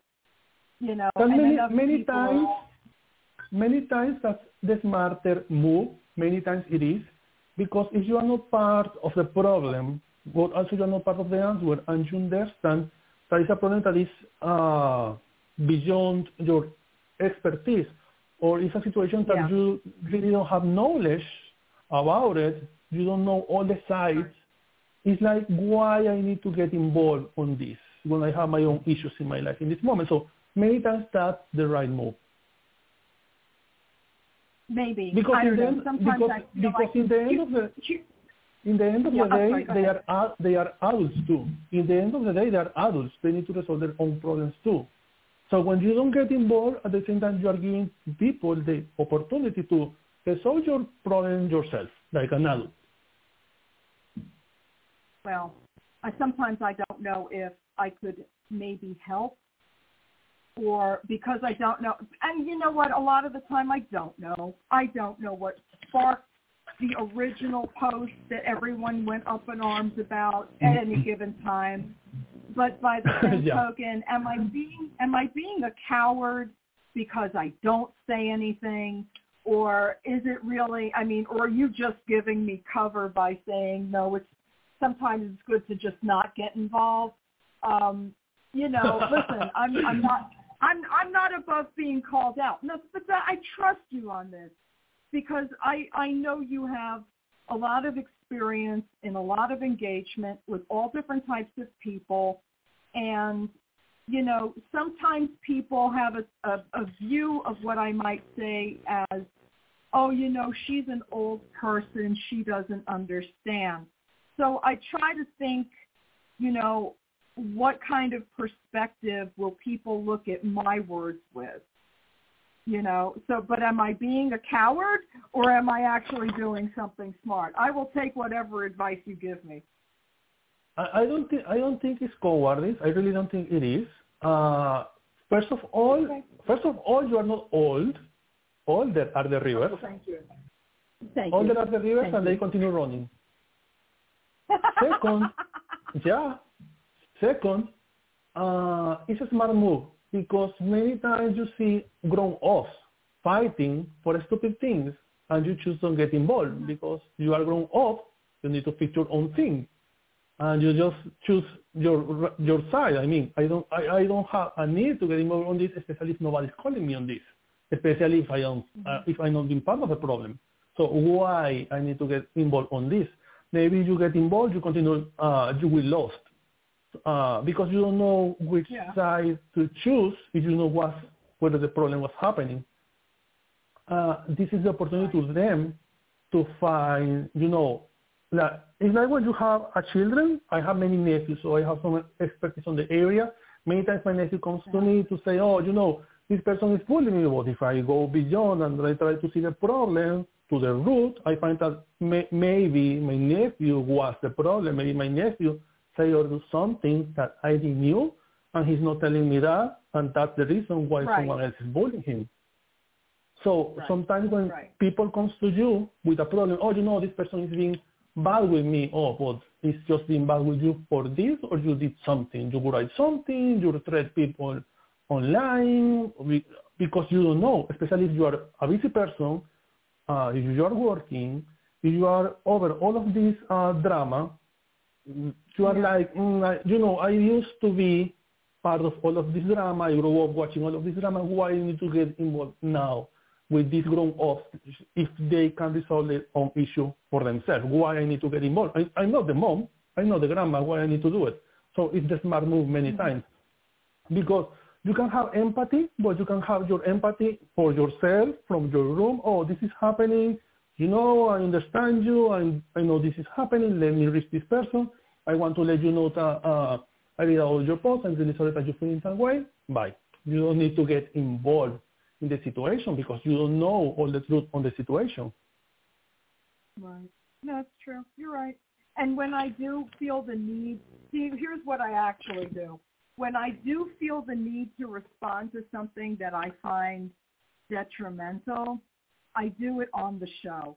And I take time and I, I like for my last birthday, just before my last birthday, I had seen something online from someone I respected and I found it upsetting because what they were doing was insulting a younger group of people that like a specific type of crystal or they like to collect crystals or whatever. And my argument is you don't need specific things to be a witch. You don't need products. You don't need to purchase. You don't need to have wands. You don't. First of all, you can literally make or find all of your tools outside. You can find yep. stones. You can find twigs. You can find like the old witches did. Like the old witches did. Right. Exactly. Exactly. Um, but you know what? Sometimes someone wants a piece of crystal for a charm bag. Yes. Uh, yeah. Not to you. Not to you. Um, and, you know, sometimes you want a little bit of uh, clothes for a specific kind of spell. Okay, okay. My argument was don't slam people for wanting to collect, if it's in their means, certain things. If people want to collect crystals, don't call them stupid. And here's my thinking. My thinking is if you tell people they shouldn't have these things, they don't need them. Make that clear. You don't need to buy if exactly. you want to buy. But if you want to buy, if you want to buy, go ahead and buy. Support pagan businesses because exactly. pag- pagan businesses need our support. We have many pagan bookshops that sell jewelry, that sell crystals. It's not that you yeah. must have, but don't be insulted by people who tell you you shouldn't have. That's not right either. So, you know, it, it's one thing to tell people they don't need. That's true. They don't need. But if they exactly. want and they can, let them. Let them buy all the books. Let them buy all the crystals. Don't insult them support people who want to support pagan authors, who want to support pagan businesses. Um, we must support our pagan businesses. And if you can't buy a lot, don't buy a lot. You buy one thing from a pagan business that's a sale they didn't have an hour ago. Even if they only make a dollar, it's a dollar they didn't have an hour ago. Don't don't tell people that they should not buy. Tell people they don't have to buy. Absolutely. Absolutely. But don't tell people specifically not to buy if they want to. That's all. And I, I just find that, you know, it's the message can get convoluted because some people are not writing books and they're not selling crystals or incense or whatever. And I think there is a bitterness for some older folks who have stopped creating that they don't want to support people that create now. Now, if you don't want to support people that create now, don't endorse them. No one you. No one is, but support for, support people like my friend Elhoim, who writes books. Okay, who who is a good person, who is a caring person. Investigate people. We show enough of ourselves online that people yeah. should have somewhat of idea of who we are. Don't you think? In a good, for yeah. good or bad. And if we show people good, we attract people to us. If we give them positive, like you do, that means more people want to hear what you have to say because you have uplifted them. Even if the uplifting has only been for five minutes, that's five minutes yep. more of joy than I had without you. It's important. Yep. It's important to be a good person. It's important to be an uplifting person. It's important to not hate. Truly, truly hate. You know, for no reason. If someone hurts you, yes, that person is is worthy of your anger. That that person is worthy of your scorn. But not everyone in the world like that person. One person hurts you, sure, I get it. But don't blame an yeah. entire group of people for one person hurting you. Take your anger to that person. Don't spew it everywhere. I my father's been dead for twenty something plus years. And quite frankly, actually it's going on twenty five, thirty. But the fact of the matter is is that you can't hate an entire group of people based on even your experience as a child. That person deserves your anger. Be angry. Be hateful at that person. But don't hate everyone just like them because not everyone is just like them. You know, I exactly. mean, it's it's so hard to, for people to separate individuals from groups, which brings me back to our earlier conversation about being privileged and you know interacting with other people. So yeah, I mean, while we would like people to be angry at the person or persons who hurt them specifically, try to be compassionate if you're part of a group that was really shitty to a lo- another group in a big way. You know, whether it's a pagan group, whether it's a, a group of another color or your own group. I have, listen, I have a lot of white anger at white people because I see white people as not being very well educated anymore. You know, I was raised in New York. I had a really good education. Some people think I'm a elitist because of that, because I have this attitude about New York having had the greatest educational system. It did. I don't think it does anymore, but I don't know. I don't live there anymore, obviously. Um, but you've got to start treating people like individuals, if at all possible, and not just large groups. But if you get lumped into a large group, maybe you should examine why. What is it that put you in that large group? Is it just merely your existence? Well, think about people of color. Yeah. They're all lumped into a group. I mean, Hispanic people are lumped into a group. Asian people are lumped into a group. Non-gendered people get lumped into a group. I mean, you know, we talk about having a table where everybody can be present, but yeah, if people feel hurt and ignored and mistrusted, they're going to create their own table. And if they exactly. create their own table, there won't be a seat for you and there won't be a seat for me. So we really mm-hmm. have to think about the table being bigger than your eye can. You know, the table has to include everyone, even sometimes even people you disagree with, but you have to bring exactly. everybody in because the minute you start causing division, there's no way to get true humanity and in a community. I mean, we were talking specifically about pagan and, and male and female and, and people of color, but just as a world community, we're going to die without each other. And that's really just a fact. So we all mm-hmm. better get along and quickly because um, the world is sinking. We are fucking up as far as climate change goes. We're screwed. Uh, we're hurting people. You know, why is it in a country that has as much money as this country is crime so bad? Why are people still in such poverty? Why are people so easily obtaining weapons to kill each other? Why are school? I remember when a school shooting was the most devastating thing in the world, and now they happen so often. It's just part of the news.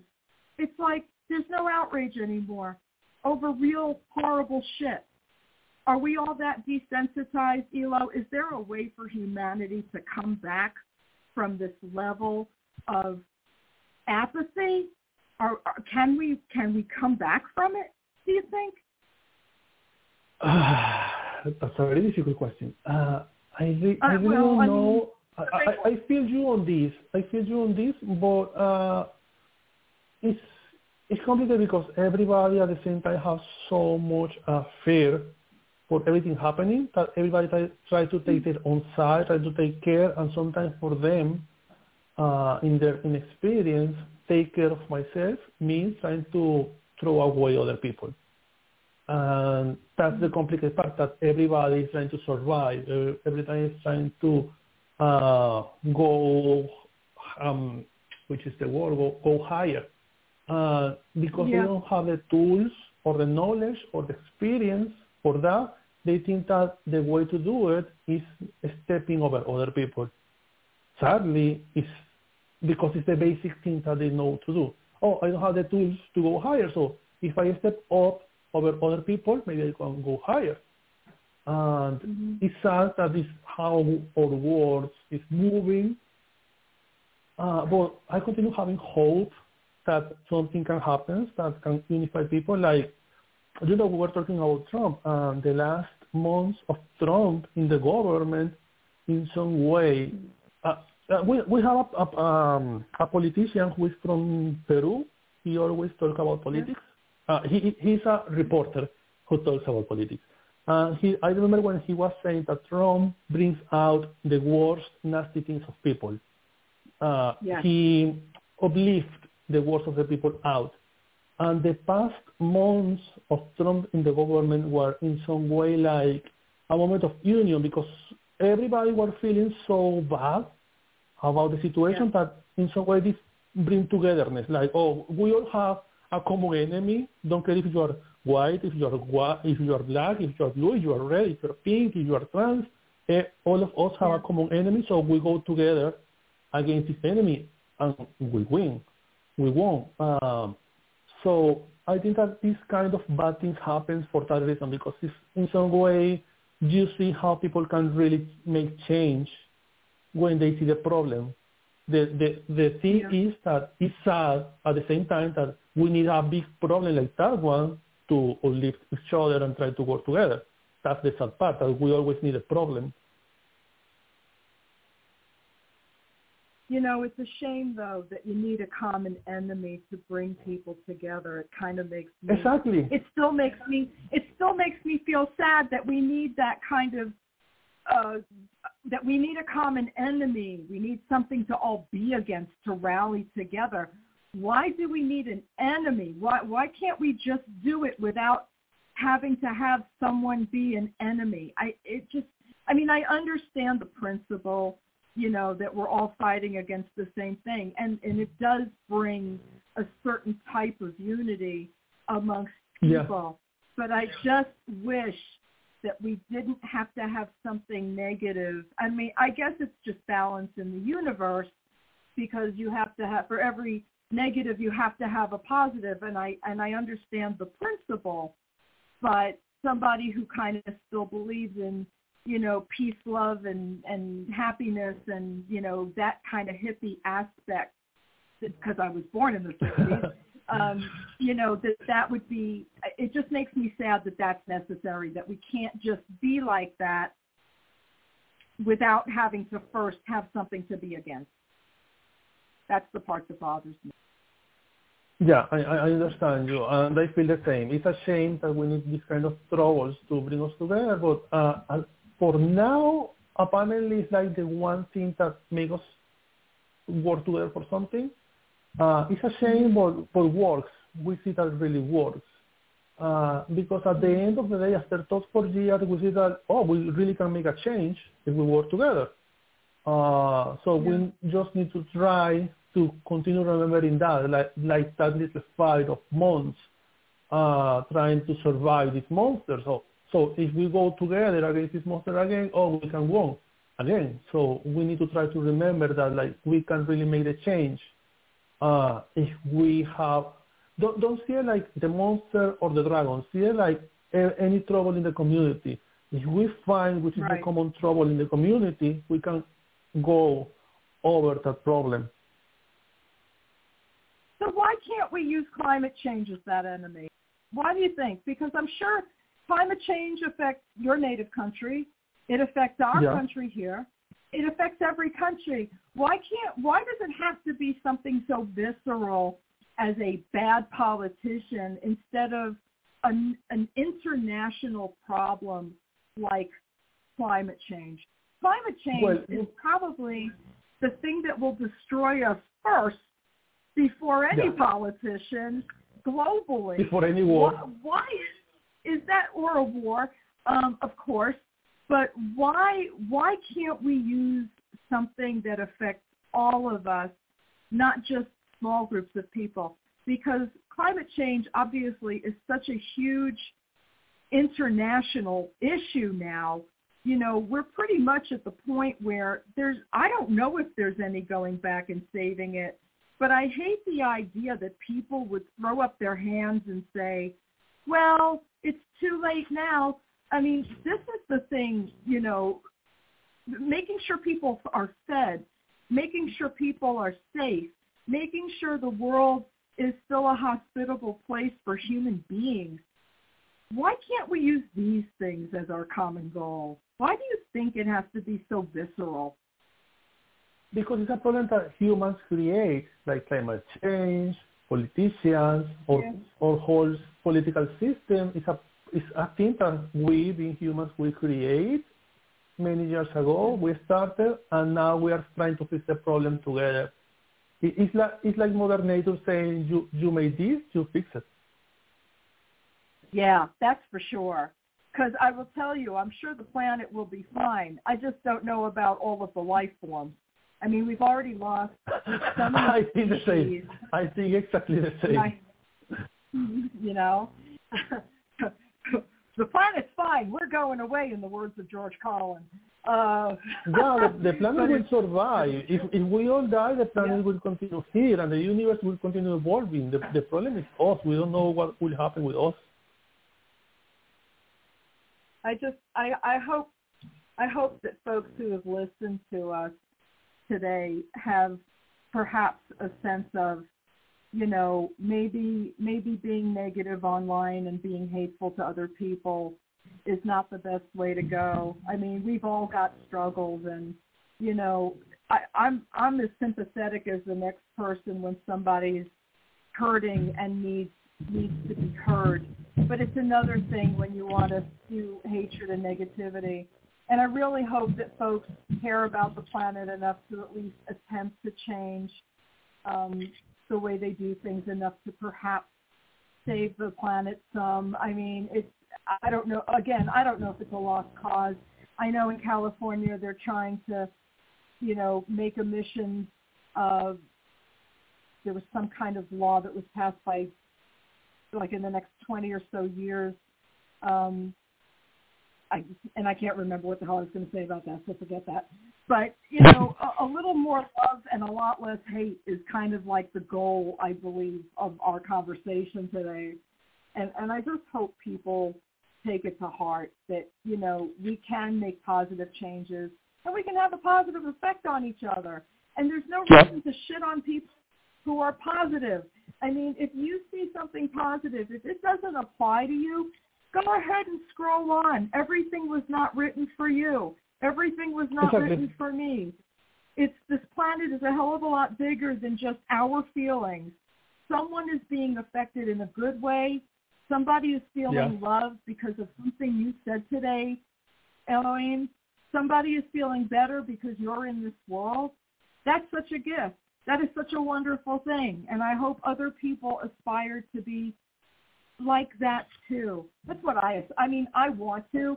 I have a lot of work to do because I have a lot of anger issues. I'm obviously very clear about that. Um, but it's important to, but it's important to know who you are as a person. And we all have limitations.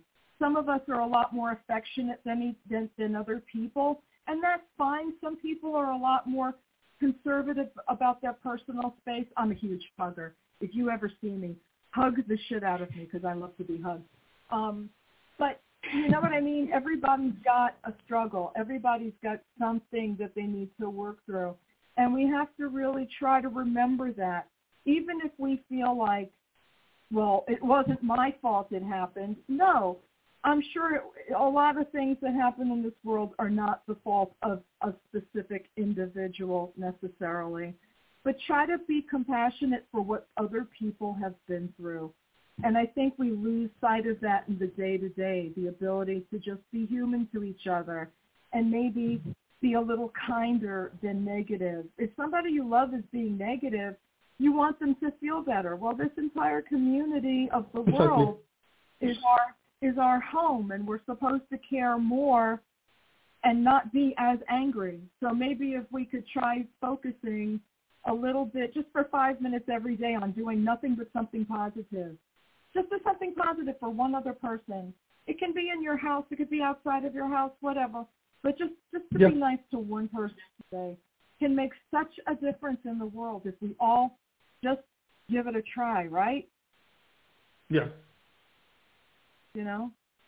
Well, you know, I have talked your ear off for almost another two hours. Tell people what you're doing. Tell people what you're up to. Are you writing another book? Tell people how they can get a hold of you. Okay, uh, I'm doing a book uh, for probably coming out autumn or winter of next year. I have the, I have okay. carrying this project from 2019. Uh, before Manifestation Magic, I was working in this book. It's a very complicated book, uh, which me a lot of resources and a lot of time, and a lot of time uh, in and trying to put together some kind of um, manual of witchery based on some kind of South American magic traditions. That is something nice. about Yes, it's something I always talk about it in my social media, but I never had the opportunity to write the book. I was working in the book, but uh, simply no was opportunity to end it. And finally, uh, we are doing it. Uh, but it's taking a lot of time, so probably will be out or ending next year or starting 2024. I'm not really sure because it's a very big, big uh, book. Uh, it's the biggest that I have made. Uh, most part of the book was originally written in Portuguese, in Spanish, and Turkish, wow. and I translate, and other parts I wrote them directly in English. So was was complicated make the edition. We are actually doing the edition right now. And okay. That's what I'm working right now uh, because I want to tell stories about South America in a way to motivate others to write more about our countries because uh, every time that we refer to Latin America in books, we people just say, oh, Mexico and the other countries, Mexico and the other countries, and you know the other countries have 36 countries and other 25 right. nations. we, we are not, we are not just other countries. And it's many countries out there with a lot of folklore and magic that should be listened, but nobody's paying attention. Costa Rica, Paraguay, Honduras, El Salvador, all of these countries have a lot of folklore, magic, and witchcraft, and legends and myths, and then trying to put some kind of shape together, uh, trying to give like, you know, a superficial way of this is a little bit of what we have, because I want that other people, when they read them, if they come from these countries or they descend from people from this country, they think, oh, you know, uh, I listen about this, so I can grow more about this, so I want to in some way motivate other people who want to write. Uh, when they find the book, oh, this is not just another book about Mexican culture. Mexican culture is amazing, and they have La Santa Muerte and El Dia de los Muertos. They have an amazing, beautiful folklore. But we have other 36 countries uh, below there. You know, right. we have Brazil, no and everybody loves Brazil. Sure. Yeah. Sure, so. I'm I, I'm trying to put some kind of book that just show off just a little bit. From that, I I put uh, stories about when I grew up in Amazon. Uh, I put all the stories I translate from natives. I put stories about our native magic, how looks our native magic before the colonizers, how was the culture of Mesoamericans before the colonization happens. I trying to put all of this together, so it has been very complicated. Oh, I'm sure it is. I can't wait. It, but it's going to be it's going to be translated all into English for next year, right? Yeah. Or the end of uh, 2023. I, am trans- oh, you've got I to am come. translate. You have to come back on. You have to come back on to talk Yeah. about it. Yeah, Okay, exactly.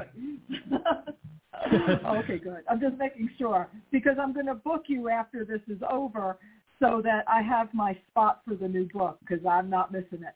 Um, so how do people find you uh, in the minute we have left? Okay, uh, I am Elhoim Leafar.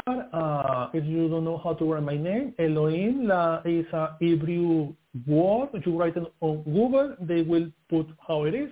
Leafar literally write the word Raphael uh, from back uh, to front. Uh, Yeah. Yeah. Oh, that's the word. That's the word. Uh, you will write that, and you will find me everywhere on Instagram, Facebook, Twitter, YouTube. You will not find me on TikTok because I think that that platform is for other people with other find other kind of qualifications. Younger people, I think that we need to respect the, the, the, their space. That's made for them, not for me. I'm too old for that. Um, oh gosh. most of the time, most of the time I am on Instagram. Yeah. You are on Instagram. You're on Instagram. You're on Facebook. You're on. Are you still on Tumblr? I am on Tumblr. I, I am loyal to Tumblr from the day one. I am watching everybody Uh-huh. coming. Yeah. I watch. I'm still What- on Tumblr too. I'm not on TikTok though, and I have an account on TikTok, but I won't use it because I don't know how to use it, and no one's taught me. So I'm not going to bother with TikTok. I like watching it, but I'm not on it. But um, Yeah, me either. I, I don't use it because I think that it's a platform for other people. I mean, I mean, we have in our generation, we have Facebook, we have Tumblr, we have Twitter. So why we don't let this platform just for them? I think that it's important to give them a space where don't, they don't. I, I don't want to feel like the grandpa coming to the nice club where oh everybody's younger. that, that's how I feel in TikTok. So I try to, to give them this space. I don't need to ruin their party. You're not going to ruin anybody's party. You're hilarious. oh my God. There's people my age on TikTok. I would not be afraid of that. But um, I, I do understand, though. I think I'm too old for TikTok for sure. But Ela, I, I cannot thank you enough for coming on. The time flies when I'm with you. I, I think you're wonderful. And, and please continue to be that shining light that we need in, the, in, in all spaces, really. Yeah, to continue being you. We really adore you. We really love you. We, we remember that you were one of our first woman podcasters on Witchcraft out there. You were always Thank the you. brave one. Uh, are very sweet. You are, very you are the bravest. Uh, Oh, you have no, been doing this really. podcast for a long, long time. And That we really appreciate it. Yeah, we really appreciate that because now we have so many tools to create podcasts. I mean, I can, I can create a podcast in five minutes if I want. I have the app. but you are from the first ones. You have been around. You you you, have seen things.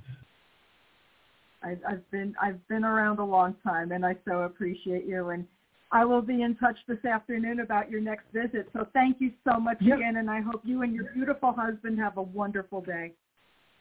Thank you, thank you. Thank you. All right, guys, that's it for today. I will see you next week. Have a wonderful, wonderful rest of your weekend. Bye bye.